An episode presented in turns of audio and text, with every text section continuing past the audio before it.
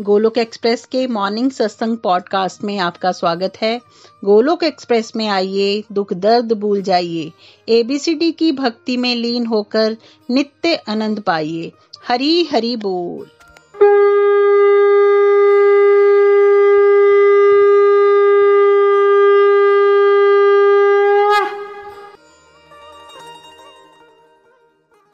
हरी हरी बोल जी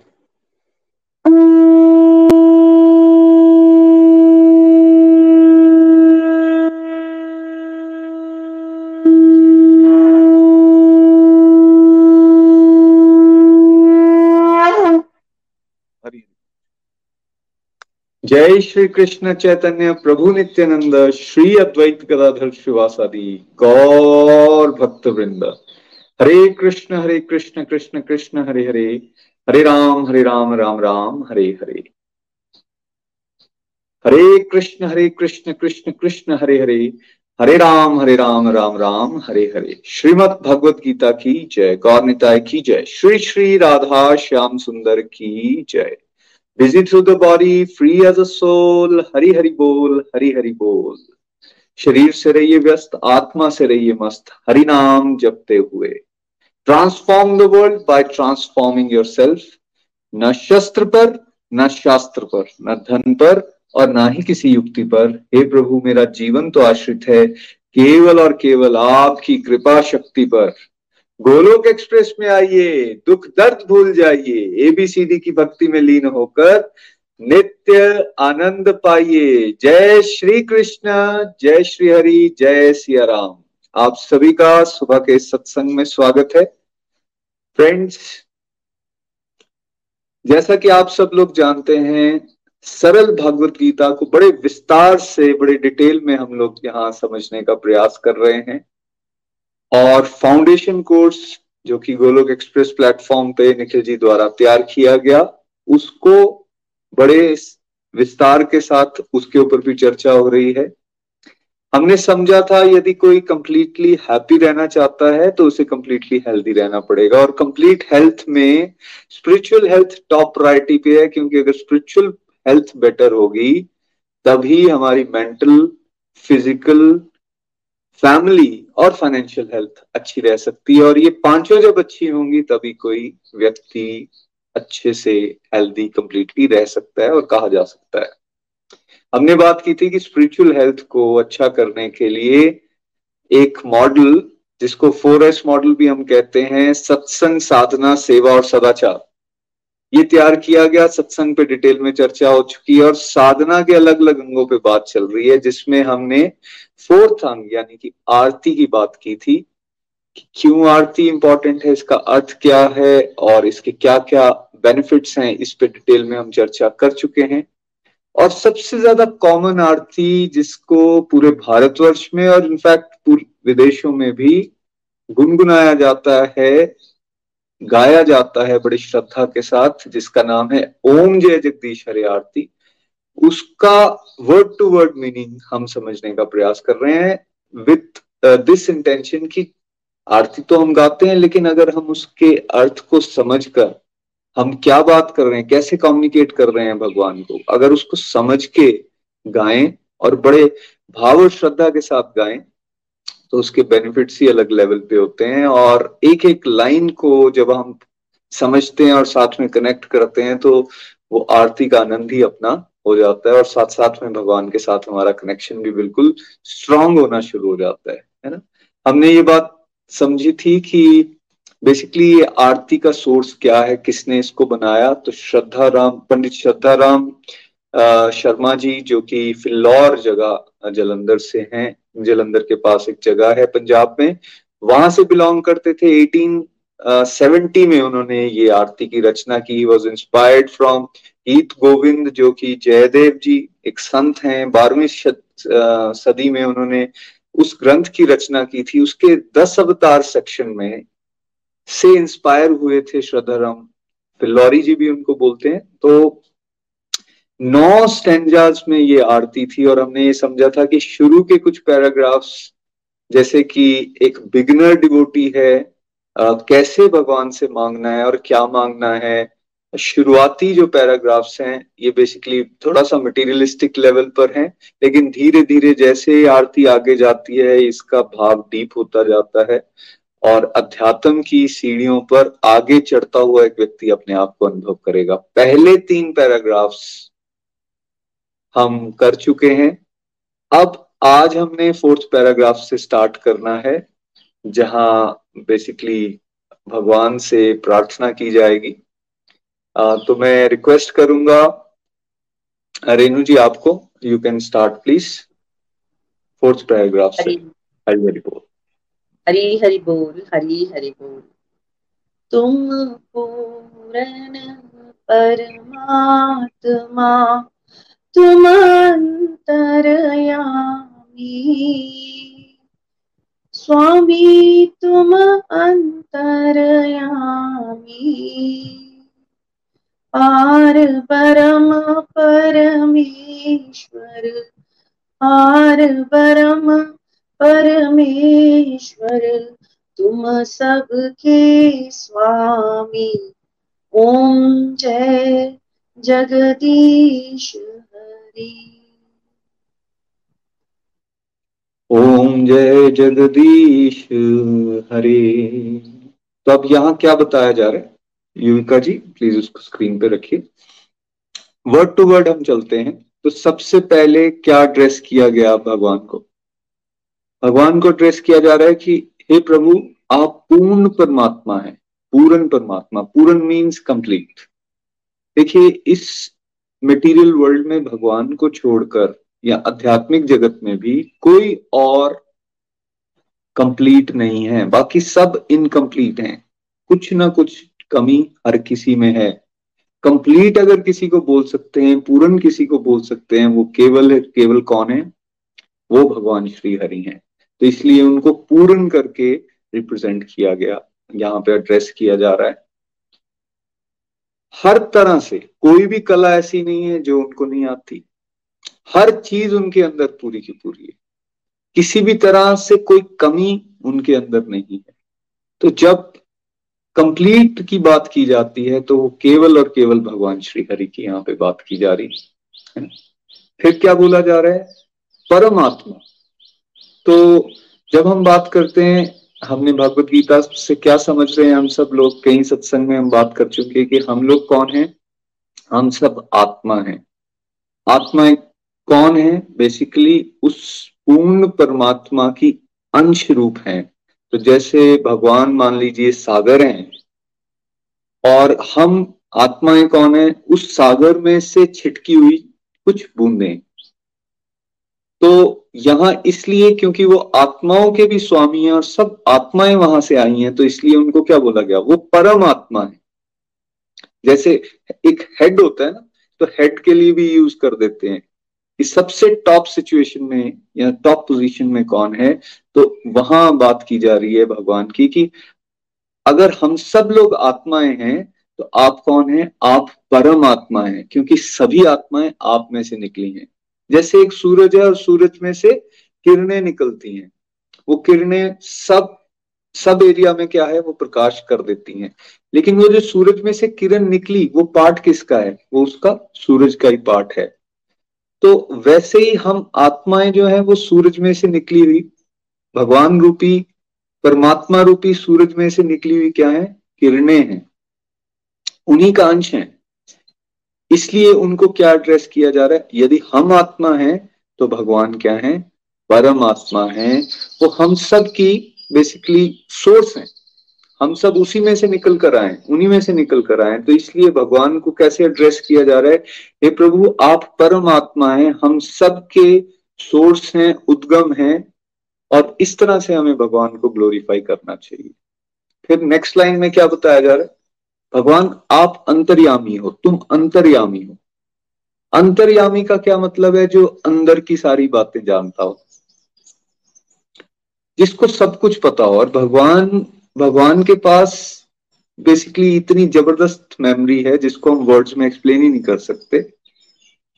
हमारी, मान लीजिए, एक आत्मा की शुरू से लेकर आज दिन तक की जर्नी उसने करोड़ों अरबों जन्म लिए हैं। उन करोड़ों अरबों जन्मों के बीच में उसने क्या किया, क्या सोचा, क्या उसकी इंटेंशन है? आगे वो क्या करना चाहता है? इनफैक्ट एक सोल को भी ये जब वो शरीर धारण करता है, उसको याद नहीं रहता कि उसने पिछले जन्मों में क्या किया। पिछले जन्मों की छोड़ो, हमें तो एक हफ़्ता पहले हमने फ्ला समय पर क्या काम किया वो भी याद नहीं रहता। हम किससे मिले, हमने क्या खाया कुछ दिन पहले, कौन से कपड़े पहने अगर कोई आपसे ही पूछ ले, कहाँ याद रहेगा? लेकिन भगवान का डाटा देखिए, भगवान की मेमोरी देखिए, उनको हर पल, हर क्षण, एक इंडिविजुअल ने क्या किया, कौन से जन्म में उसके क्या रिश्ते थे, उसने कैसी कैसी एक्टिविटीज़ की हैं, कौन से पाप कर्म किए हैं, कौन से पुण्य कर्म किए हैं, भक्ति की तरफ़ कितने कदम बढ़ाए हैं each and every data is there भगवान को सब कुछ मालूम है। इसलिए क्या बोला जा रहा है? प्रभु, आप अंतर्यामी हो। आपको सब कुछ पता होता है। सारी की सारी डिजायर्स इनफैक्ट मैं तो यहाँ तक कहूँगा कि हमें भी हमारी अपनी डिजायर्स के बारे में क्लैरिटी नहीं होती। हमसे ज़्यादा क्लैरिटी भगवान को होती है। हम तो कई बार डिज़ायर करके भूल भी जाते हैं। चाहे वो कोई प्रश्न हो, चाहे वो कोई संसारिक कामना हो, चाहे वो भोग विलास से जुड़ी हो, चाहे वो अध्यात्म में बढ़ने की हो, चाहे कभी हमने कोई प्रार्थना की हो। जाने अनजाने में हमने कुछ किया और उसके बाद हम भूल गए।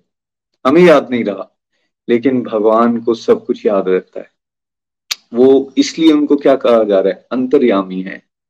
और इस चीज़ को आप अनुभव भी कर सकते हो। देखिए स्क्रिप्चर्स बताते हैं कि भगवान हमारे हृदय में वास करते हैं।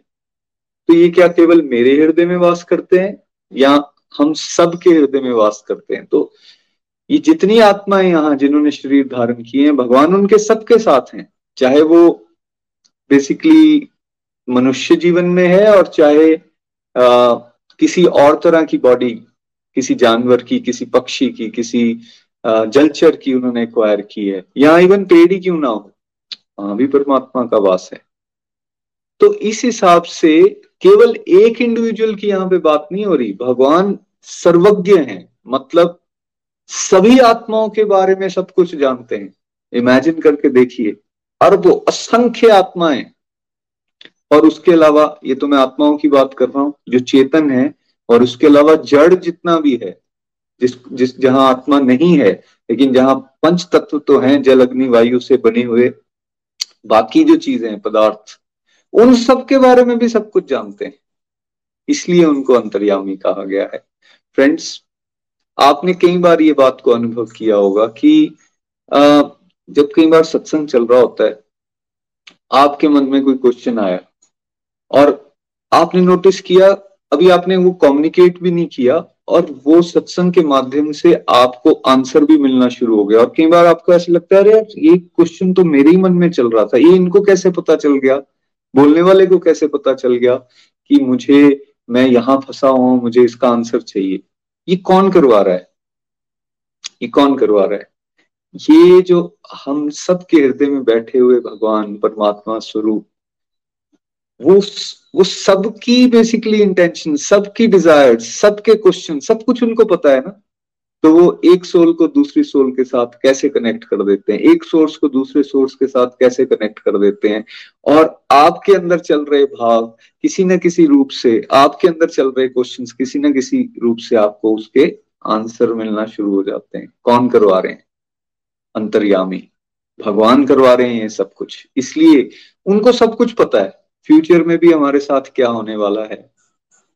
हमारी क्या जर्नीज है आगे? हमें तो नहीं पता। इनफैक्ट किसी को भी नहीं पता होती, लेकिन भगवान को सब कुछ पता है। भगवान से कुछ भी छुपा नहीं। इसको ऐसे भी आप समझ सकते हो कि भगवान कण कण में वास करते हैं और हर समय भगवान हमें देख रहे हैं। कई बार लोग सोचते हैं ना यार मैं बंद कमरे में क्या कर रहा हूँ? किसी को क्या पता? मैं अकेला हूँ, मेरे को यहाँ कौन देख रहा है? नहीं, ऐसा नहीं है। भगवत गीता और अन्य स्क्रिप्चर्स हमें बड़ा क्लियरली ये बताते हैं कि ऐसा कोई समय नहीं जब प्रभु हमारे साथ नहीं, जब वो हमारे हृदय में है, जब वो सूरज और चंद्र की किरणों के रूप में हर समय हमारे साथ हैं, जब वो वायु के रूप में ऐसा कौन सा समय है जिस समय हम सांस ना लेते हो? हम सो भी रहे हैं, तब भी हम साँसें ले रहे हैं। वायु के रूप में, जल के रूप में, इस ब्रह्मांड के कण कण के रूप में भगवान हर समय हमारे साथ हैं और इसलिए हमारे हर एक्शन को देखा जा रहा है। जैसे कई जगह लिखा होता है ना, आजकल जगह जगह पे कैमरास लगे होते हैं और फिर लिखा होता है बीवियर या फिर सावधान, आप सीसीटीवी कैमरा की नज़र में हैं। तो वहाँ तो बोर्ड लगाए होते हैं। वैसे ही जब कोई अध्यात्म में आगे बढ़ना शुरू होता है तो उसको ये बात समझ आती है बार बार उसको अंदर से ये मैसेज मिलना शुरू होता है कि यू आर बीइंग वॉच्ड आपके हर एक्शन को देखा जा रहा है। और कौन देख रहा है? स्वयं आपके स्वामी, अंतर्यामी जो अंदर बैठे भगवान है, वो देख रहे हैं। इसलिए सावधान होके अपने एक्शंस को लीजिए, ऐसे कार्य कीजिए जिससे आप प्रभु की तरफ़ बढ़ सकें। ऐसे कार्य ना करें जिससे हम प्रभु को बेसिकली हर्ट कर रहे हैं और उनसे दूर जा रहे हैं। बिकॉज़ हर चीज़ को नोट किया जा रहा है। तो ये बात हमें बड़े गहराई से याद रखनी है कि भगवान अंतर्यामी है, उनसे कुछ छुपा नहीं। हर समय हमें देख रहे हैं और इसलिए प्रभु की तरफ़ बढ़ने वाले, उनको खुश करने वाले कार्य, भक्ति स्वरूप कार्य जो हैं, हमें अपने जीवन में बढ़ाने और फिर से दोबारा रिपीट की जाती है बात कहा गया स्वामी है आप, तुम अंतर्यामी हो। अंतर्यामी को हमने डिस्कस कर लिया और साथ साथ में उनको क्या बोला जा रहा है? आप मालिक हो, आप हमारे स्वामी हो। और ये चीज़ यहाँ एक्नॉलेज की जा रही है कि हम मालिक नहीं। जैसे हमने पिछले सत्संग में भी ये डिस्कस किया, कहीं ना कहीं हमें गलती लग जाती है कि हम मालिक हैं, हमने भोगना है सब कुछ। ये जो जीवन मिला है, ये हमारे भोग विलास के लिए सच्चाई ये नहीं है। ये जो जीवन मिला है, ये भगवान से अपने संबंध को स्थापित करने के लिए और स्ट्रांग करने के लिए मिला। इसलिए बार बार ये बात याद रखें, वो स्वामी है, हम सेवक हैं। उसके बाद भगवान को क्या एड्रेस किया गया? पार ब्रह्म, आत्मा का एक और नाम ब्रह्म भी है। लेकिन भगवान को क्या एड्रेस किया गया? पर ब्रह्म है भगवान। मतलब उस ब्रह्म में भी सबसे श्रेष्ठ जहाँ से वो आत्माएँ निकली, जैसे परमात्मा के केस में हमने समझा कि आत्मा परमात्मा में से निकली। तो वैसे ही अगर हम सब ब्रह्म हैं तो भगवान पर ब्रह्म है मतलब उसमें भी सबसे श्रेष्ठ और सबसे ऊँचे।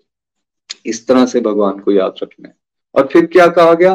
परम ईश्वर है। परमेश्वर बोला गया।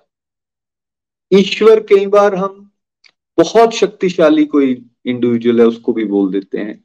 जैसे अगर आप इंद्रदेव की बात करें तो असंख्य शक्तियाँ उनके पास हैं। या अन्य देवी देवताओं की बात करें, उनके पास भी असंख्य शक्तियाँ हैं जिसको कोई मैच नहीं कर सकता। सी लेकिन ये शक्तियाँ किसने दी? अगर उनको डिपार्टमेंट का हेड बनाया गया किसी तो वो किसने बनाया? वो बनाने वाले भगवान, वो बनाने वाले जगदीश हैं। इसलिए जैसे हमने शुरू में समझा ना, ओम जय जगदीश की बात की जा रही। तो जगत जगत के ईश्वर, और यहाँ बात की जा रही है, सब ईश्वरों में भी परम मतलब सुपीरियर मतलब सुप्रीम कौन है? वो भगवान श्री हरि है। परमेश्वर इसलिए उनको यहाँ पे नाम दिया गया। और फिर से कहा जा रहा है, तुम सबके स्वामी हो। बार बार देखिए, कितनी बार इस बात को यूज़ किया जा रहा है। लास्ट सत्संग में भी हमने बात की थी। सबके स्वामी मीन्स देखो इस सृष्टि की रचना में ब्रह्मा जी का रोल बताया जाता है कि ब्रह्मा जी ने इस सृष्टि को इस तरह से बनाया। लेकिन ब्रह्मा जी की उत्पत्ति भी कहाँ से हो रही है? वो भी भगवान विष्णु जो शिव सागर में लेटे हुए हैं, उनकी कमल नाल एक नाभि में से निकल रही है और उस पे ब्रह्मा जी आ रहे हैं। सी? ब्रह्मा जी भी अपने उद्गम को नहीं जान पा रहे हैं। और कैसे वो सुनते हैं वर्ड तप और तप करने के बाद जब वो भगवान का नाम जाप करना शुरू करते हैं तो उनको अनुभूति होती है कि अरे, मैं तो भगवान से ही निकला हूँ, है ना? तो उन सब के सोर्स तो जिन्होंने आगे चल के सृष्टि को बनाया, ब्रह्मा जी, उनके भी सोर्स कौन हुए? उनके भी सोर्स भगवान है। तो दैट मीन्स वो सबके स्वामी है, इसलिए हमें उनको स्वामी के रूप में लगातार याद करते रहना चाहिए। नेक्स्ट पैराग्राफ पढ़ते हैं रेणु जी प्लीज़ हरि बोल, तुम करुणा के सागर, तुम पालन करता। स्वामी, तुम पालन करता। मैं मूर्ख फल कामी मैं सेवक तुम स्वामी, कृपा करो भरता। ओम जय जग जगदीश हरे। हरि बोल। प्रार्थना थोड़ी और गहरी हो रही है यहाँ पे, और यहाँ पे क्या कह रहे हैं हम? भगवान को क्या एड्रेस किया जा रहा है? हे प्रभु, आप करुणा के सागर हो। तो ये कुछ कुछ भाव उस तरह के हैं कि अब बच्चे को ये समझ में आना शुरू हो गया है कि मेरे में तो बहुत गलतियाँ हैं। मैं तो रोज गलतियाँ करता हूँ। रोज अलग अलग तरह के पाप कर्मों में लिप्त होता हूँ। लेकिन अब मैं जाऊँ किसके पास? यदि भगवान परम पिता परमेश्वर हैं, भगवान स्वामी हैं तो बेस्ट इंडिविजुअल तो फिर वही है, उन्हीं के पास मैं जाऊँ। और जब हम ऐसे किसी के पास गए जो कि सुपीरियर है तो हम जाके वहाँ अपनी गलतियाँ मान लें तो आस क्या होती है कि हमें बहुत जल्दी क्षमा कर दिया जाएगा। तो अब इस आरती के रूप में हम भगवान के पास जाकर एक्नॉलेज कर रहे हैं इस पैराग्राफ में कि हम बहुत गलतियाँ हैं। लेकिन फिर आप तो करना में ही सरकार हो। आप तो दया के सागर हो। आप हमारी गलतियों के बावजूद भी हमें क्षमा करने का अधिकार रखते हो और करते भी हो। पास्ट में भी आपने कई पापियों को तार दिया है तो इसलिए यहाँ भगवान की एक एक क्वालिटी उसको यहाँ पे ग्लोरीफाई किया जा रहा है। फ़र्स्ट लाइन में क्या बोला जा रहा है? करुणा के सागर हैं भगवान। देखिए, माता को, माँ को करुणा की मूर्ति बोला जाता है।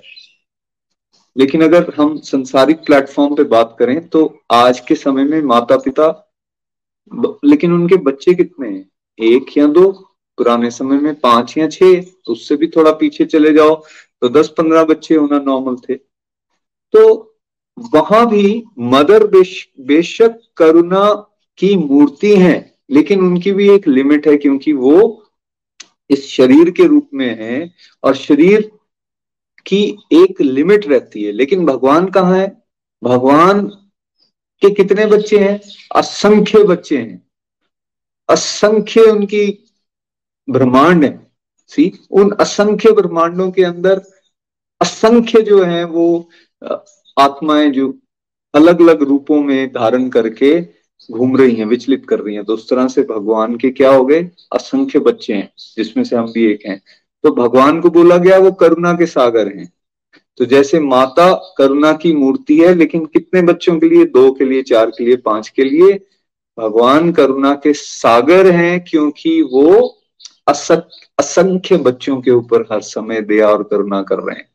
ये उनकी करुणा ही तो है कि वो बार बार अलग अलग रूपों में अवतार लेकर आते हैं। किस लिए?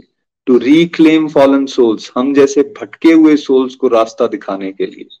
जितने भी अवतार हुए हैं, उसमें एक लाइन हमेशा ये बोली जाती, पर्पस क्या था अवतार लेने का? भगवान तो चुटकियों में सब कुछ ऊपर बैठे ही कर सकते थे। किसको आनंद देने के लिए? किसका उद्धार करने के लिए आ रहे हैं? भक्तों का उद्धार करने के लिए आ रहे हैं। जो ट्रैक से भटक जाते हैं हम सब लोग, और बार बार एक बार नहीं, करोड़ों बार भटक जाते हैं। भगवान फिर बुरा नहीं मानते। तो कोई बात नहीं बच्चा, इस बार नहीं, इस बार कर लो। इस तरीके से नहीं, उस तरीके से, बट किसी ना किसी तरीके से आप मेरी तरफ़ तो आओ। तो भगवान जो हैं, वो बार बार करुणा करते जा रहे हैं। कितनी असंख्य गलतियाँ हमने की, लेकिन फिर भी भगवान मौका दे देते हैं। और आप उदाहरण देखिए ना, वो क्या नहीं करते भक्तों के लिए? भाई, शबरी जी के वो जूठे बेर खा रहे हैं। कौन? ब्रह्मांड के स्वामी जो हैं, वो जब प्रेम के वश में हो जाते हैं तो क्या करते हैं? वो इतने करुणा में ही हो जाते हैं कि वहाँ कुटिया में बैठकर उनके जूठे बेर खा रहे हैं। अर्जुन जी का रथ चला रहे हैं। और मैं कहीं पे पढ़ रहा था, वो उस समय जब रथ चल जो चलाने वाला होता था, वो सारथी जिसको बोलते थे, उसको इशारा पाँव से किया जाता था कि आपको राइट जाना है या लेफ़्ट जाना है। तो आप इमेजिन कीजिए जो ब्रह्मांड के स्वामी श्री कृष्ण हैं, वो अर्जुन जी का प्रेमवश रथ चला रहे हैं और उनसे, उनके पाओ से वो मैसेज ले रहे हैं, सोचो, हमारा कोई घर पे सर्वेंट है और वो हमारी तरफ़ पाँव रख के बैठ गया हुआ है।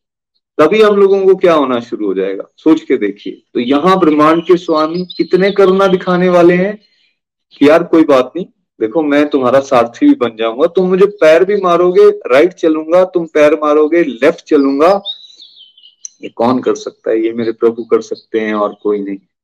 ये करुणा ही वो दिखा रहे हैं कि वो भक्तों के उद्धार के लिए बार बार अलग अलग रूपों में अवतार लेते हैं वो संतों को भेजते हैं ये संत लोग जितने भी आ रहे हैं, जो हमें स्क्रिप्चर्स के बारे में नॉलेज देते हैं, जो हमें ये बताते हैं कि भाई राइट क्या है लेफ़्ट क्या है, सही रास्ता क्या है, कौन सा रास्ता हमें चुनना चाहिए, भक्ति मार्ग को में आगे बढ़ना चाहिए, जो हमें प्रेरणा मिल रही है कौन दे रहा है? ये भगवान की करुणा मई स्वभाव का ही तो बेसिकली एक, सामने स्वरूप हमें सामने नज़र आ रहा है। वो करुणा ना करें तो हम तो फॉलन सोल्स हैं, हम तो फंसे रहेंगे। कभी भी चौरासी लाख की ये जो मटेरियल पूल चल रही है, इसमें से बाहर कभी नहीं निकल सकते। तो इसलिए उनकी करुणा पे विश्वास रखना चाहिए। अपनी मेहनत कीजिए और भगवान से हमेशा ये प्रार्थना कीजिए कि भाई मेरे से बहुत गलतियाँ हुई हैं, रोज होती हैं, लेकिन आप मुझे माफ़ कर दीजिए, दया कीजिए ताकि मैं आपके रास्ते पर आगे बढ़ सकूँ। फिर भगवान को क्या बोला जा रहा है? आप पालन करता हो। हमें कई बार इनकार हो जाता है कि हम पालन करता है। और खासकर जब हम बड़े हो जाते हैं, कुछ अर्थ कमाना शुरू कर देते हैं, पैसे वैसे कमाना जॉब करना या बिज़नेस करना तो हमें लगता है हम कंट्रोलर हैं, हम ही सबको चला रहे हैं। ये परिवार तो मेरे बिना चल ही नहीं सकता। मेरा भरण पोषण पालन मैं तो स्वयं करता हूँ। मैं तो अब इंडिपेंडेंट हो गया हूँ। सी बट सच्चाई यही नहीं है। सही मायने में ये पालन करता कौन है? वो भगवान है। कौन दे रहा है उस चींटी को खाना? कौन दे रहा है उस हाथी को खाना? सबका अरेंजमेंट किया हुआ है भगवान ने, सबका। इंसान लेकिन जब जैसे ही बड़ा होता है, अहंकार आता है और अहंकार के प्रतिफल, उसको ये लगना शुरू हो जाता है कि मैं कर रहा हूँ। हम कुछ नहीं कर रहे हैं। अब आप देखिए, हम लोग क्या दुख जब हमारे जीवन में आता है, उसके लिए हमने कोई मेहनत की होती है। लेकिन नहीं, फिर भी दुख स्वतः ही आ जाता है। तो ऐसा क्यों लगता है हमें कि जो ये सुख सुविधाएँ हमें आ रही हैं, वो हमारी मेहनत करने से आ रही हैं? दुख के टाइम तो हम ऐसा कभी नहीं बोलते। लेकिन इसको बात को समझने की ज़रूरत क्या है कि बेसिकली सबकी नीड्स को फुलफिल करना, सबकी जरूरतें, जो जिसको चाहिए, जिसके सरकमस्टांसेस जैसे हैं, उसको देने वाला असल में सोर्स कौन है? वो केवल और केवल भगवान है, इसलिए उनको पालन करता बोला गया। और इस बात को थोड़ा सा अपनी लाइफ से हटके, जरा देखिए तो सही, कई बच्चे ऐसे होते हैं, जिनके माता पिता शुरू में ही, बचपन में ही खत्म हो जाते हैं। क्या उन बच्चों का पालन पोषण नहीं होता? कई बच्चे ऐसे हैं, जिनके, जिनको छोड़ देते हैं उनके माता पिता अनफॉर्चुनेटली क्या उन बच्चों का पालन पोषण नहीं होता? होता है। कई कई केसेस में हम देखते हैं, कोई इंडिविजुअल शुरू से ही हैंडीकैप्ड है। उसके पास खुद कोई काम नहीं कर सकता सी या फिर जिसको आजकल हम स्पेशली एबल्ड चाइल्ड बोल देते हैं। किसी तरह का उनके अंदर कोई शारीरिक रूप से विकार आ चुका है, वो नॉर्मल नहीं है जैसे समाज में बाकी लोग हैं। तो क्या उनका भरण पोषण नहीं होता? क्या भगवान सोर्स नहीं बनाते उनके लिए? सबके लिए बनाते। लेकिन हमें क्या लगता है? अरे यार, मैं इतना जोड़ लेता हूँ, इतना इकट्ठा कर लेता हूँ। मेरी अगली जनरेशन उससे अगली जनरेशन में सबको सिक्योर कर लू। हमें ट्रैप में फंस गए एक्चुअली भगवान सबने सबकी जिम्मेवारी ली हुई है और सबका भरण पोषण करेंगे। बट क्या इसका ये मतलब है कि हमें निठल्ले होकर, बिना किसी अपनी ड्यूटीज़ को निभाए हुए बैठ जाना चाहिए?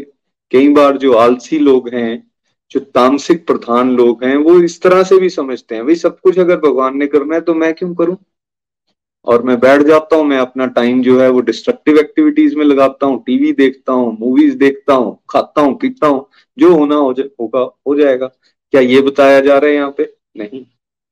ये बताया जा रहा है कि आपको जो भी ड्यूटीज़ मिली हैं उसको ईमानदारी के साथ निभाइए।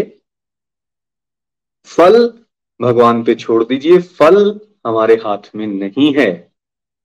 वो भगवान ने देना और जो दिया है भगवान ने, उसमें संतोष रखने की कोशिश कीजिए। ये जो हमारी लालच रोज प्रतिदिन बढ़ता जा रहा है, ये भी चाहिए, वो भी चाहिए, उसके पास ये आ गया, मेरे को ये मिलना ही चाहिए, अगर ऐसा ना मिला तो उसके बाद मैं परेशान हो जाऊँगा, दूसरों पे गुस्सा करूँगा। ये इस चीज़ से बचने की यहाँ पे बात की जा रही है। और अगर आप ध्यान से समझेंगे तो नेचर को ही देखकर ये बात समझ में आ जाती है कि सब कुछ, सबको मेंटेन करने वाला कोई और नहीं। भगवान है और वो कर भी रहे हैं, लगातार, है आगे क्या बताया जा रहा है? मैं मूर्ख, खल कामी। अब यहाँ वो एक्नॉलेजमेंट आ रही है और एक तरह से ये बहुत अच्छी प्रेयर्स भी हैं। अदरवाइज़ हम ये अपने गुणगान करते हुए हमारा वो खत्म नहीं होता। यहाँ क्या बताया जा रहा है? भाई हमें बहुत कमियाँ हैं। भगवान के सामने हमेशा इस बात को याद कीजिए। हम मूर्ख हैं। हम मूड हैं। रोज तो गलतियाँ करते हैं। और साथ साथ में क्या है? खल कामी है। खल कामी को आप समझिए, हम फल की इच्छा रखने वाले लोग हैं। हर किसी, हर हर एक्टिविटी हम इस तरह से करते हैं जिसके पीछे हमारी की कामना की पूर्ति हो जाए। या फिर हम शरीर का भोग करने की कामनाएँ करते हैं। खल कामी को आप ऐसे भी समझते मटेरियल वस्तुओं को पाने का हर टाइम भाव हमारे अंदर, कामी है हम। लोभी हैं इस चीज़ को कि किस तरह से मुझे भूमि ज़्यादा मिल जाए। भू लोभी बोलते हैं। किस तरह से मुझे ऑपोजिट जेंडर जो है वो भोग कर लू मैं उसको। स्त्री कामी या अगर कोई स्त्री है तो उसका ध्यान दूसरे किसी की तरफ़ जा रहा है। अपने पति को छोड़ के किसी और की तरफ़ जा रहा है। तो ये भी वासना है, ये भी कामना है तो इसको भी खलकामी कहा जाता है। यहाँ फिर धन का लालच, गोल्ड का लालच, पद का लालच, मान का लालच, ये सब क्या है?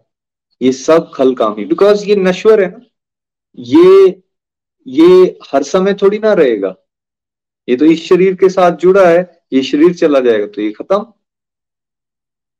तो ये मटेरियल वर्ल्ड से ऊपर उठने की यहाँ पे बात की जा रही है, लेकिन कैसे उठे? पहले ये एक्नॉलेज तो करें, हम फंसे हुए हैं। और वाकई हम फंसे हुए हैं। कितनी मटेरियल डिज़ायर है? एक खत्म होती है, दूसरी आती है। दूसरी खत्म होती है, चार नहीं आ जाती है। रुकी नहीं रही बात, है ना? तो भगवान को हमेशा ये बोले कि मैं मूर्ख हूँ, मुझे नहीं पता मेरे लिए सही क्या है। और मैं सेवक हूँ आपका, आप स्वामी है मेरे। मतलब हम भगवान को एक तरह से जिम्मेवारी दे रहे हैं कि प्रभु, मुझे नहीं पता सही मायने में क्या करना है, क्या सही, क्या गलत। प्लीज़ आप तो देखिए। जैसे अर्जुन जी ने प्रेयर्स की ना, शुरू में भागवत गीता स्टार्ट होने वाली थी तो उनसे पहले उन्होंने प्रेयर्स की भगवान से कि प्रभु, मैं टोटली कंफ्यूज हो गया हूँ। मुझे नहीं पता सही क्या है, गलत क्या है। अब मैं आपकी शरण में आ गया हूँ। आप जिम्मेवारी ले लो, मुझे गाइडेंस दो। मैं आपका शिष्य हूँ। आप मेरे गुरु हैं। तो ये इस आरती के इस पैराग्राफ में बेसिकली ये भाव है कि मैं मूर्ख हूँ जी, मेरे से रोज गलतियाँ होती हैं प्लीज़ आप संभाल लो। क्योंकि आपने संभाल लिया तो उसके बाद मेरा कल्याण हो जाएगा। और आगे क्या बोला जा रहा है? कृपा करो भरता। भरता मीन्स एक तरह से पति को भी बोलते हैं, पालन करने वाले को भी बोलते हैं, जो पालन पोषण करता है, उसको भी भरता बोलते हैं। तो एक तरह से हम फिर से ये चीज़ को एक्नॉलेज कर रहे हैं कि प्रभु आप मेरे मेंटेनर हो आप पालन करने वाले हो तो आप ही कृपा करो ना क्योंकि आपकी कृपा के बिना मेरा कल्याण हो नहीं सकता। इसलिए हम यहाँ बा, क्या बात कर रहे हैं गोलोक एक्सप्रेस में? ना शस्त्र पर ना शास्त्र पर ना धन पर और ना ही किसी युक्ति पर। मेरा जीवन तो आश्रित है प्रभु केवल और केवल आपकी कृपा शक्ति पर। तो ये जो कृपा शक्ति है, ये बड़ी इंपॉर्टेंट है। भगवान की कृपा हो जाए किसी पे तो कहीं से कहीं वो पहुँच सकता है ना। लेकिन इस कृपा को हासिल करने के लिए कुछ पात्रता तो हमें बनानी पड़ेगी ना, कुछ मेहनत तो करनी पड़ेगी। इसलिए सत्संग, साधना, सेवा, सदाचार, ये करते रहेंगे। भगवान की दृष्टि हम पे पड़ेगी तो क्या होगा? उनकी कृपा के पात्र बन जाएँगे और प्रभु की कृपा जिस पे हो गई उसके तो बारे न्यारे हो जाते हैं। चलिए नेक्स्ट पैराग्राफ एक और हम पढ़ लेंगे। हरी हरी बोल। रेणु जी प्लीज़ हरी हरी बोल। तुम हो वेग गोचर, सबके प्राणपति। स्वामी, सबके प्राणपति। किस विध मिलो दयामय? किस विध मिलो दयामय? तुमको मैं कुमति। ओम जय जगदीश हरि। हरि हरि बोल। हरी हरी बोल। यहाँ से प्रार्थनाएँ डीप हो गई हैं। अब अगर आप देखेंगे, छठे पैरे पे आते आते क्या हो गया? और डीप अब भगवान से प्रार्थना ये हो रही है कि मैं आपको कैसे मिल सकूँ? मैं आपको कैसे प्राप्त कर सकता हूँ? अभी तक क्या हो रहा था? संसारिक कामनाएँ। मेरी फुलफिल कर दो बस। आ, मैं किस तरह से मटेरियल वर्ल्ड में खुश रह सकूँ? अभी तक वहाँ था। अब वहाँ से आगे चल पड़ा है। फिफ्थ पैरा से ही शुरुआत हो गई थी। अब सिक्स में आते आते और डीप हो गया है। और भगवान को किस तरह से एड्रेस किया जा रहा है? प्रभु आप एक अगोचर हो। अगोचर का मतलब होता है इंद्रिय तीत, जिसको इंद्रियों से परसीव नहीं किया जा सकता। ये आँख, नाक, मुँह, कान, ये जो हमारी सेंसेस हैं, ये मटेरियल लेवल पर हैं मटेरियल लेवल पर। लेकिन भगवान कहाँ है? इस मटेरियलिज्म से ऊपर है। तो इसलिए कहा गया, इन इन इंद्रियों से हम भगवान को नहीं देख सकते, उनका दर्शन नहीं हो सकता। इसलिए बहुत सारे लोग कहते हैं, दिखाओ कहाँ है भगवान? ऐसा कहते हैं लोग, दिखाओ कहाँ है भगवान। लेकिन अगर एक इंडिविजुअल के पास जो रिक्वायर्ड टूल्स हैं किसी चीज़ को देखने के लिए या समझने के लिए वही ना हो तो उसको कैसे दिखेंगे? इसलिए एक प्रोसेस बनाया गया कि आप एक प्रोसेस को अडॉप्ट कीजिए, सत्संग, साधना, सेवा, सदाचार। इस प्रोसेस के थ्रू जब जाओगे आप तो जो इंद्रिय तीत है, जिसको वैसे तो नहीं देखा जा सकता, जो अगोचर है लेकिन उस प्रोसेस के माध्यम से उस अगोचर को भी आप अनुभव कर सकते हो, उसके आप साक्षात अपने हृदय में दर्शन कर सकते हो, दूसरे इंडिविजुअल्स में उसके दर्शन कर सकते हो। देखो, जैसे दूध में मक्खन है, लेकिन दूध में अगर किसी को बोले, भैया नेकेड आइस से बताओ कहाँ है मक्खन? तो वो उसको प्रमाणित नहीं कर सकता। नहीं है, दिखेगा नहीं उसको। लेकिन जो समझदार होगा, वो क्या करेगा? वो दूध से भाई दही बनाएगा, दही को मथेगा और उसमें से क्या मक्खन निकाल देगा। तो मक्खन उसमें है, लेकिन दिख नहीं रहा इंद्रियों से। बिल्कुल वैसे ही जैसे दो लकड़ियों को अगर आप रगड़ो रगड़ो एक प्रोसेस के माध्यम से तो क्या होता है, उसमें से चिंगारी निकल जाती है। लेकिन एक सूखी लकड़ी, इसमें आग है, किसी को ऐसा बोला जाए तो क्या दिख रही है? नहीं। लेकिन एक प्रोसेस को अडॉप्ट किया तो उसी दो सूखी लकड़ियों को आपस में रगड़ा तो उसमें से चिंगारी निकल आई। दैट मीन्स अगर राइट right प्रोसेस को यूज़ किया जाए तो जो सामने प्रत्यक्ष नहीं दिख रहा, वो भी दिखना शुरू हो जाता है। तो बिल्कुल वैसे ही भगवान अगोचर हैं, इंद्रियों के परे हैं, इंद्रियों का विषय नहीं है। इसलिए हमारी संसारिक बुद्धि से या मन से हमें समझ नहीं आने वाले। ये तो भगवान ने खुद ही बताया ना कि ये मेरी इंफीरियर शक्तियाँ तो इंफीरियर शक्ति से सुपीरियर को कैसे समझ लेंगे? सुप्रीम को कैसे समझ लेंगे? तो इसलिए उनकी कृपा शक्ति पे डिपेंड करना पड़ेगा, इसलिए एक व्यक्ति को नाम जाप करना पड़ेगा, एक इंडिविजुअल को सत्संग अटेंड करना पड़ेगा रेगुलर और जो विधि बताई जा रही है कि आप रेगुलर अपने आप को भगवान से जोड़ने का प्रयास करो, वो करेगा तो उसको ये समझ आ जाएगा कि भगवान अगोचर हैं, लेकिन मैं उनको हर जगह अनुभव कर सकता हूँ। देखिए, वही अगोचर भगवान, जब प्रहलाद महाराज के लिए वो एक खंबे में से भी निकलकर सामने आ जाते हैं, नरसिंह रूप में। क्यों? उसके अंदर वो विश्वास और श्रद्धा आ चुकी है कि भगवान कन कन में है। ऐसे ही ये विश्वास और श्रद्धा हम पे भी बने, इसलिए भगवान को यहाँ ड्रेस किया जा रहा है अगोचर। और बाद में बोला जा रहा है, आप सबके प्राणपति हो। हमारे सांसों के स्वामी कौन है? ये साँसें कौन चला रहा है? वो भगवान चला रहे हैं। प्राणपति, पति को भी बोलते हैं एक्चुअली मतलब जो आपको मेंटेन करता हो, उसको भी बोलते हैं। लेकिन आप यहाँ समझें, ये प्राणपति मीन्स हमारे सांसों के स्वामी। तो ये साँसें जिसने दी, वो कौन हो भगवान? तो ये साँसें हैं किसके लिए? ये साँसें हैं भगवान का गुणगान करने के लिए।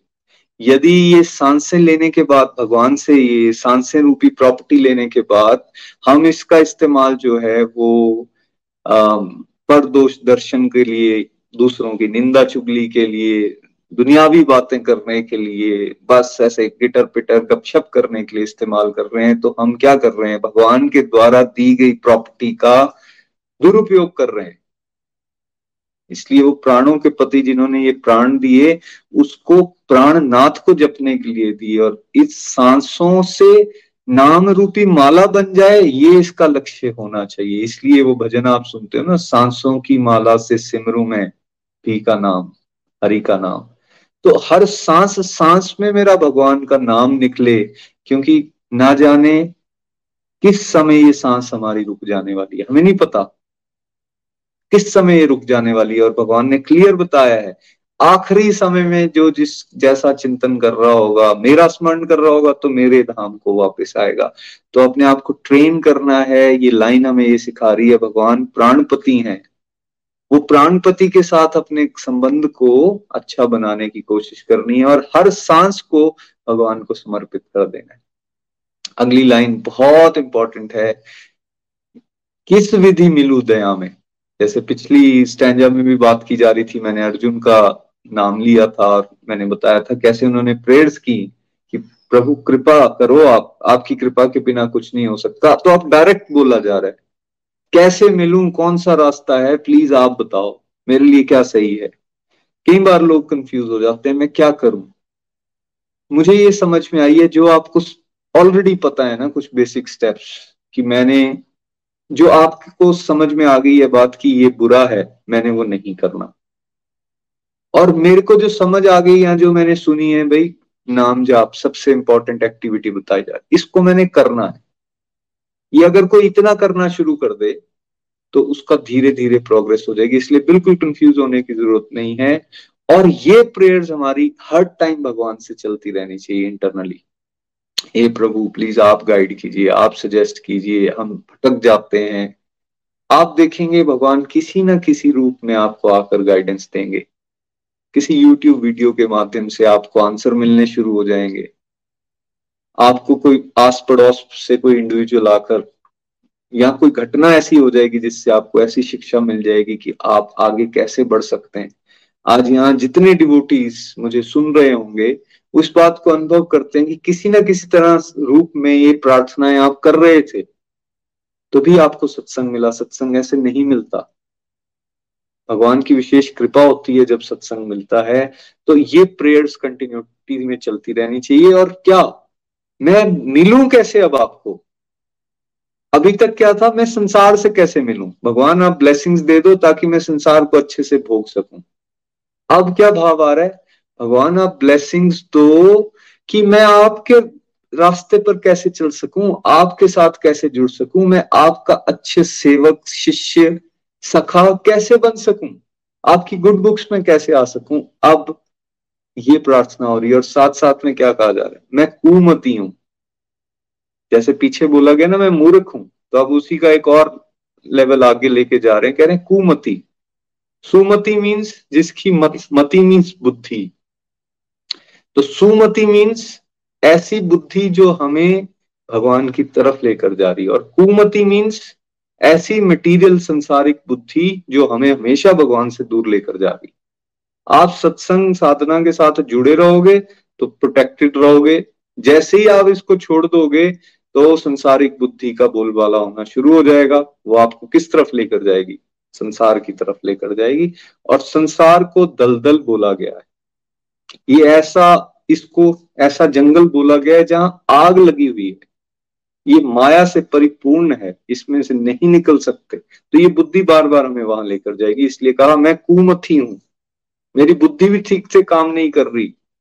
एक तरह से अपने अहंकार का शमन किया जा रहा है इस आरती की इस लाइन से कि प्रभु, मेरे अहंकार का भी हरण कर लीजिए। मेरी बुद्धि के ऊपर आप बैठ जाइए, जैसे अर्जुन के सारथी आप बन गए थे। जब आप मेरी बुद्धि में बैठेंगे, तब ये सुमति बनेगी, तब ये सही डायरेक्शन में मेरी इंद्रियों को, मेरे मन को लेकर चलेगी। ये प्रार्थना यहाँ पर की जा रही है। इसके आगे के तीन स्टेंजर्स हम नेक्स्ट सत्संग में करेंगे। आई होप आप इसको वर्ड टू वर्ड समझ के जब आरती करोगे तो आपको बहुत आनंद आएगा और आपकी प्रार्थनाएँ और गहरी हो जाएँगी। तो मेरी तरफ़ से आज इतना रहेगा। थैंक यू सो मच जय श्री कृष्ण। हरी हरि बोल। हरी हरि बोल, हरी हरि बोल। हरे कृष्णा हरे कृष्णा कृष्णा कृष्णा, हरे हरे। हरे राम हरे राम राम राम, हरे हरे। Thank you Nitin ji. आज का सत्संग बहुत ही बहुत ही प्यारा था। और नितिन जी के माध्यम से हमने आरती का मतलब को और उसकी महिमा को समझा। भक्त आरती के माध्यम से ही भगवान से निवेदन करता है। कि भाई वो उसके पर उस पर कृपा करें उसका उद्धार करें। क्योंकि आरती से हमें क्या मिलती है? पॉजिटिव एनर्जी मिलती है। कोई भी पूजा जो है वो आरती के बिना जो पूरी नहीं होती है। और हमने समझा कि भगवान अंतर्यामी है। यानी अंतर्यामी भगवान हमारे मन की बात कोई भी नहीं समझ पाता भगवान के अलावा। हम खुद भी अपने आप को सम, नहीं समझ पाते हैं। और भगवान जो है सबका कल्याण करते हैं सबकी बात को समझते भगवान को पता है उसके भक्त को क्या चाहिए, कब चाहिए और किस टाइम चाहिए। और उस दूसरा हमने समझा, हम तो मूर्ख हैं ही क्यों? क्योंकि हम, हमारी जो ईगो है, उसके हिसाब से हम हर किसी को कंट्रोल करना चाहते हैं। तो बट हमने समझा कि कंट्रोलर कौन है? परमपिता परमेश्वर, परब्रह्म है वो, करुणा के सागर हैं। और वो हमेशा ही सब पे कृपा करते हैं। उनको पता है कि किस चीज़ की कब, हम क्या उनसे हमेशा मांगने के भाव से भी जाते हैं। बट भगवान को पता है कि उसको अपने भक्त को किस टाइम कौन सी चीज़ कहाँ देनी है। तो जब हम भगवान सब पे कृपा करते हैं तो हम अगर हम श्रद्धा भाव से आरती को, है ना, सुबह शाम करते हैं, अपने परिवार के साथ बैठ के इसका मीनिंग जो हमने समझा है, उसके बिहार पे जब आरती करते हैं तो आप पाएँगे कि आप भगवान के कितने करीब हैं। तो जो भी आज हमने समझा, उससे हमें ये लगा कि हम आत्मा है भगवान परमात्मा है, हम ब्रह्म है, भगवान पर ब्रह्म है। तो इन सब चीज़ों का मीनिंग जो है, आज हमें समझ में आया। इसके लिए मैं निखिल जी को भी थैंक्स करती हूँ और नितिन जी, जिन्होंने बहुत ही प्यारे भाव से और सरल शब्दों में हमें जो है आरती के आरती के बाकी स्टेंजर्स को समझाया। हरी बोल। अब हम अपने नेक्स्ट सेगमेंट में चलते हैं। आज हमारे साथ स्टूडियो में है पुनीता जी। हरी बोल पुनीता जी, दीनानगर से। हरिबोल पुनीता जी। हरी हरी बोल। हरे कृष्णा हरे कृष्णा। कृष्णा कृष्णा, हरे हरे। हरे राम हरे राम राम राम, हरे बहुत सुंदर मीनिंग आरती का। आज तक मैं भी बचपन में आरती करते थे, हम भी अभी भी करते थे। आरती हर इंसान अपने घर में आई थिंक आरती करता है। बट इतना डीपली मीनिंग मैंने कभी नहीं समझा था कि आरती जो है, वो इतना डीप मीनिंग है। इसका वैसे ही जैसे रट जाते हैं ना हम बचपन से किताबों को जो भी हमारी पढ़ाई होती है, वैसे ही रटा हुआ था बस कि ये पढ़नी है आरती।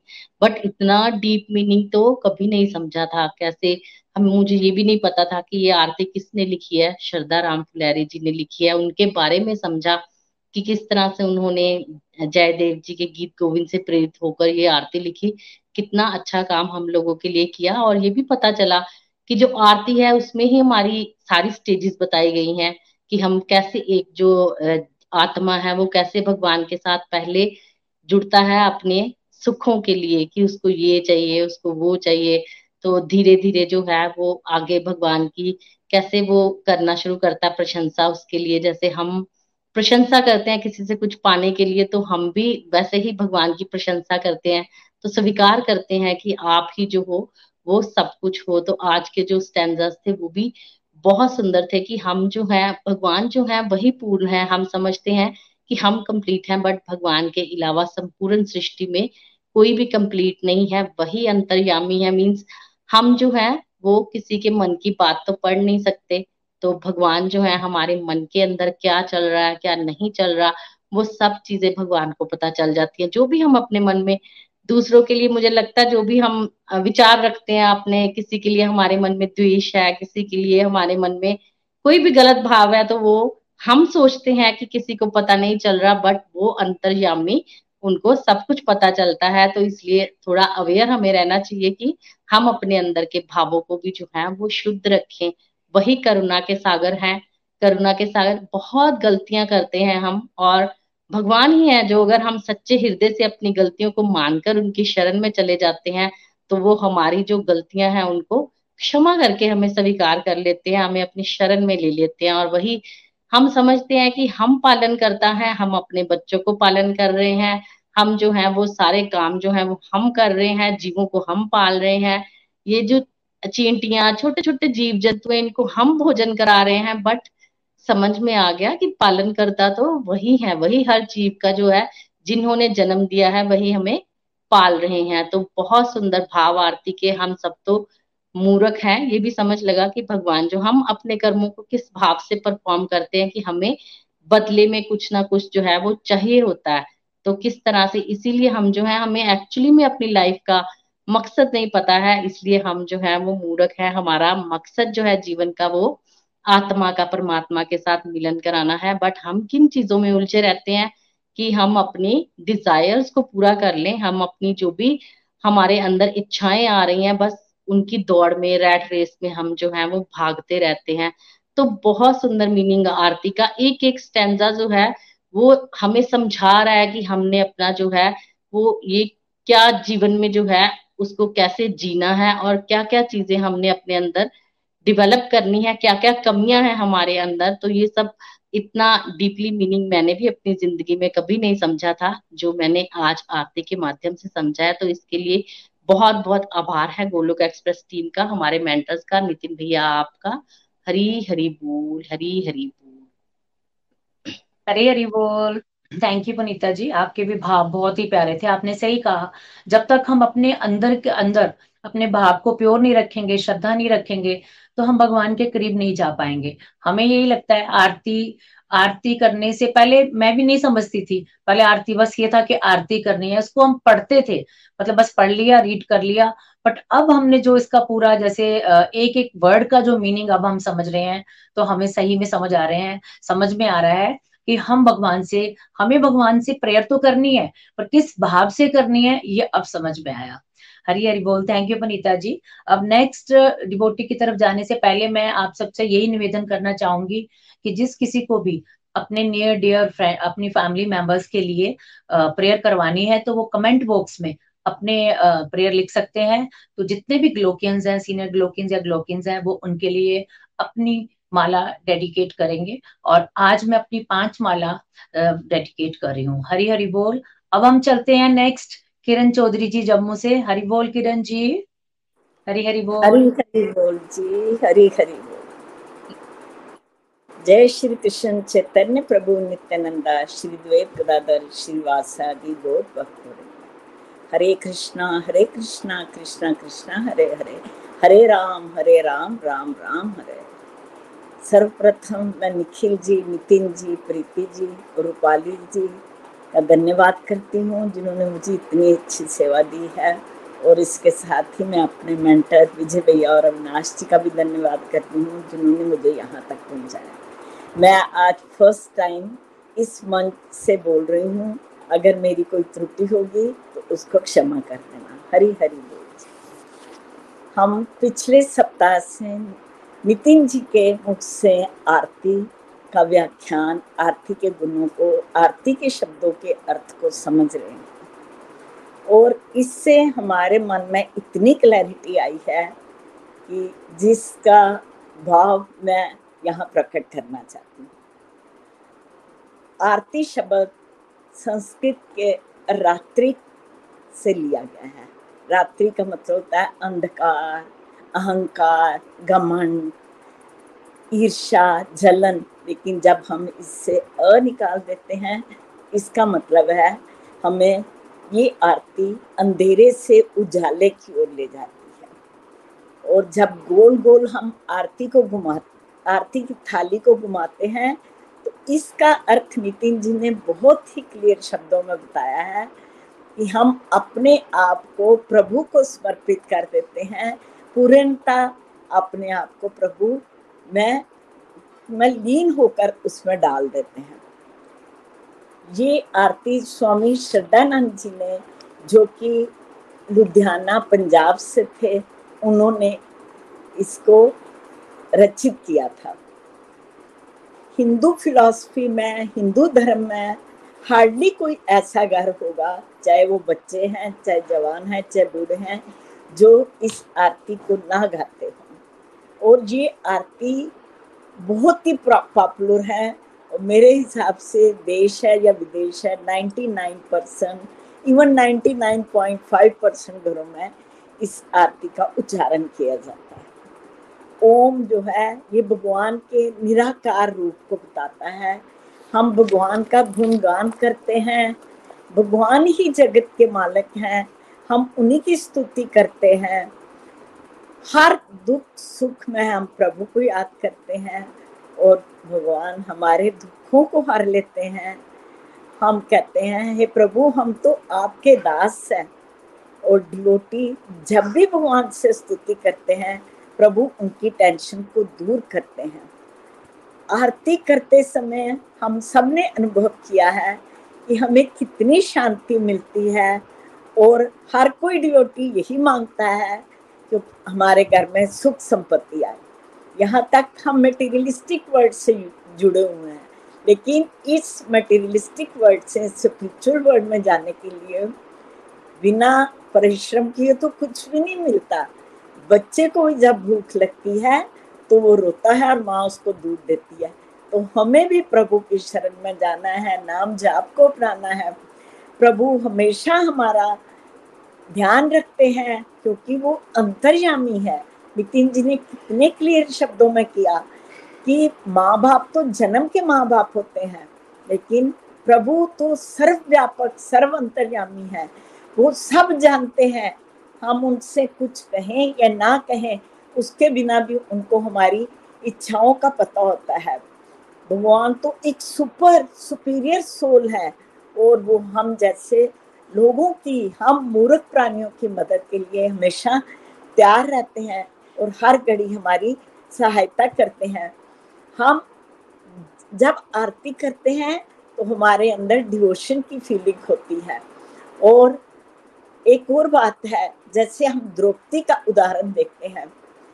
जब द्रौपदी का चीर हरण हो रहा था तो बड़ी स्वभाव में उनके पाँच पति जो सर्वश्रेष्ठ योद्धा माने जाते हैं द्रोणाचार्य थे भीष्म बतामा थे, उन्होंने सबकी ओर देखा और अंत में उन्होंने अपने दांतों में अपनी साड़ी को लपेटा कि वो खुद अपनी मदद करे। लेकिन अंत में उन्हें भगवान कृष्ण की शरण लेनी पड़ी और ज्यों ही उन्होंने भगवान को याद किया, प्रभु प्रकट हुए और उन्होंने द्रौपदी जी की मदद की। तो इससे हमें ये संदेश मिलता है कि प्रभु की भक्ति किए बिना, प्रभु के साथ जुड़े बिना हमें कुछ भी प्राप्त नहीं होता। प्रभु तो क्रिएटर है कंट्रोलर है सुप्रीम है। भगवान, आप हमारे मालिक हैं, हम तो सिर्फ़ दास हैं। आप तो करुणा के सागर हो, आप सृष्टि के ऑर्गेनाइजर हो, हम तो सिर्फ़ मूर्ख हैं। हम फल पाने की इच्छा करते हैं और प्रभु से मांगते ही रहते हैं। ये हमारी मटेरियलिस्टिक डिजायर्स हैं, लेकिन इन डिजायर्स को पूरा करने के लिए भी हमें प्रभु के साथ जुड़ना पड़ेगा। हम तो सिर्फ़ सेवक हैं, हमें प्रभु भक्ति में लीन होना है। और लास्ट वाले स्तंजों में स्पिरिचुअल प्रेयर की तरफ़ हम बढ़ रहे हैं। गॉड इज़ इनविजिबल वो दिखाई नहीं देते हैं। वो हमारे प्राणपति हैं। हमें उनके में ही लीन होना है। इसी से हम प्रभु के पास सकते और अंत में मैं ये कहूँगी कि जब हम बच्चों के साथ आरती करें और उनको भी ये अर्थ समझाएँ ताकि बच्चे भी समझ सकें आरती का कितना महत्व है और इस आरती से हमारे घर में स्पिरिचुअल पावर आती है। नेगेटिव थॉट खत्म होते हैं। हरी हरी बोल जी हरी हरी हरी हरी बोल, हरी हरी बोल। Thank you Kiran ji. बहुत ही अच्छे, बहुत ही प्यारे भाव। आपने बिल्कुल सही कहा। जब हम आरती करते हैं तो पूरे घर में पॉजिटिविटी आती है। तो अपनी फैमिली के साथ, बच्चों के साथ बैठ के हमें ये आरती को सुबह शाम ज़रूर करना चाहिए। हरी हरी बोल। अब हम चलते हैं भजन की तरफ़। चंबा। हरी बोल, रजनी जी। हरी हरी बोल। हरी हरी बोल, हरी हरी बोल। Thank you Rajni ji. बहुत ही आनंद आया। थैंक यू नितिन भैया। इतने सुंदर भाव बन रहे थे। इतना मज़ा आ रहा था आरती का मीनिंग समझ के। पहले भी आरती करते थे, लेकिन अब जो भाव बनते हैं आरती के टाइम अब पता चलता है कि एक एक स्टेंजा का क्या मीनिंग है। पहले करते थे कि ठीक है, बस गोल गोल घुमाना है और आरती कर लेनी है और गा के चले जाना। लेकिन अब हर स्टेंजा में पता चलता है कि भाव कौन सा रखना चाहिए। Thank you Golok express thank you Nitin भैया। सबके रिव्यू इतने अच्छे। और अब भजन की तरफ़ चलते हैं। हरी हरी बोल। और जिस तरह के भाव बने हैं, उसी तरह का भजन आज आपके साथ शेयर करी हूँ। राधे श्याम राधे श्याम राधे श्याम राधे श्याम। ओ राधे श्याम राधे श्याम राधे श्याम राधे श्याम। श्री राधे ब्रज जन मन सुखकारी। राधे, श्याम, श्यामा, श्याम। श्री राधे ब्रज जन मन सुखकारी। राधे, श्याम, श्यामा, श्याम। मोर मुकट मकरा किति कुंडल गले में जमती माला। शरणन नुपुर रसाला, राधे श्याम श्यामा श्याम श्री राधे, ब्रज जन मन, सुखकारी, राधे श्याम, श्यामा, श्याम। राधे श्याम राधे श्याम राधे श्याम राधे श्याम। सुंदर वन, कमल डल लोचन, बाके शीत बनिहार। मोहन बंसी बिहारी, राधे श्याम, श्यामा, श्याम। श्री राधे, मोहन बंसी बिहारी। राधे, श्याम, श्यामा, श्याम। राधे श्याम राधे श्याम। राधे श्याम राधे, श्याम। वृंदावन में धेनु चरावे। गोपी जन मनिहारी,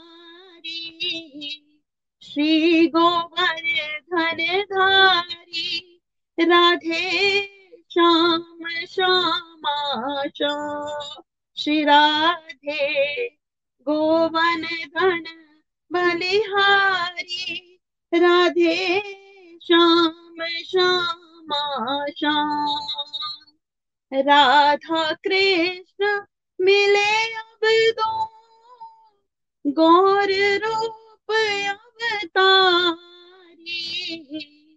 कीर्तन धर्म प्रचारी। राधे श्याम, श्यामा, श्याम। श्री राधे।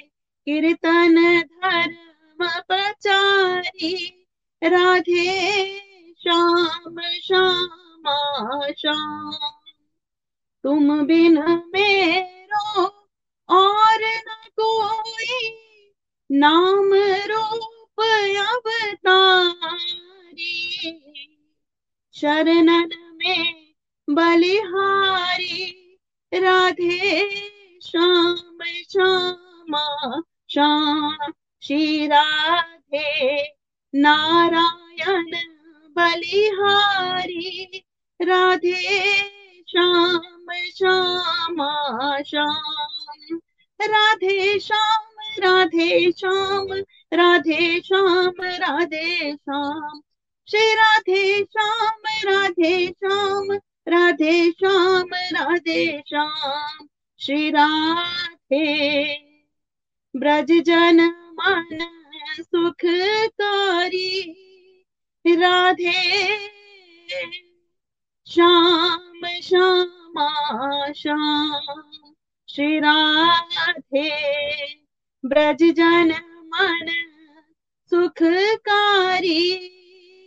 राधे, श्याम श्यामा श्याम हरी हरि बोल, हरी हरि बोल। हरी हरी बोल thank you so much Rajni ji बहुत बहुत प्यारा भजन आपने सुनाया। आखिरी पैराग्राफ में चैतन्य महाप्रभु का अवतार हो रहा है। गौर रूप अवतारी जब मेंशन किया गया तो मैं यही लिंक कर रहा था कि देखिए, भगवान ने चैतन्य महाप्रभु रूप में अवतार लिया क्यों?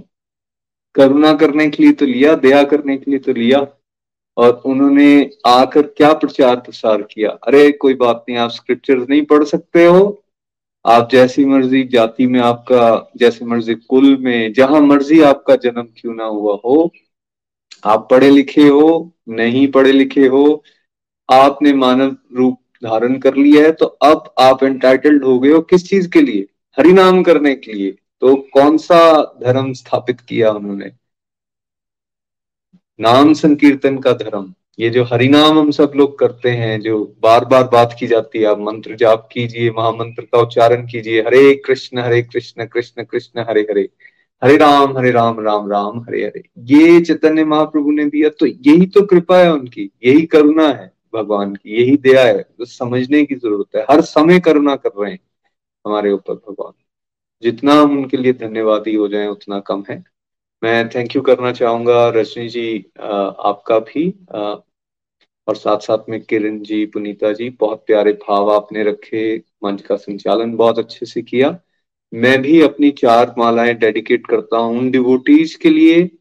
या उनके फ्रेंड्स रिलेटिव्स के लिए जिन्होंने प्रार्थना के लिए रिक्वेस्ट की है ताकि वो कंप्लीटली हेल्दी कंप्लीटली हैप्पी रह सकें, आध्यात्मिक रूप में उन सबकी प्रगति हो, यही प्रार्थना इस मंच से सभी के लिए। फ्रेंड्स अब यहाँ से आगे के जो तीन पैराग्राफ्स हैं, जो आखिरी के तीन पैराग्राफ्स जिसमें बहुत डीप हो जाती है सिंसियर हो जाती हैं प्रार्थनाएँ, वहाँ उसके ऊपर चर्चा कल के सत्संग में होगी। आज के लिए मैं धन्यवाद करना चाहूँगा एक बार फिर से युविका जी आपका, काजल जी और रेणु जी आपका। और आज के लिए हम यहीं पे सत्संग को विराम देते हैं। कल मिलेंगे अगले तीन पैराग्राफ्स के साथ। जय श्री कृष्ण, जय श्री हरि। हरे कृष्ण हरे कृष्ण कृष्ण कृष्ण, हरे हरे। हरे राम हरे राम राम राम, हरे हरे। घर घर मंदिर, हर मन मंदिर। हरि बोल गोलोक एक्सप्रेस से जुड़ने के लिए आप हमारे email address info at the rate of Golok express dot O R G द्वारा संपर्क कर सकते हैं, या हमारे व्हाट्सएप या Telegram number seven zero one eight zero two six eight two one से भी जुड़ सकते हैं। आप हमसे फेसबुक पेज और यूट्यूब के माध्यम से भी जुड़ सकते हैं। हरी हरी बोल।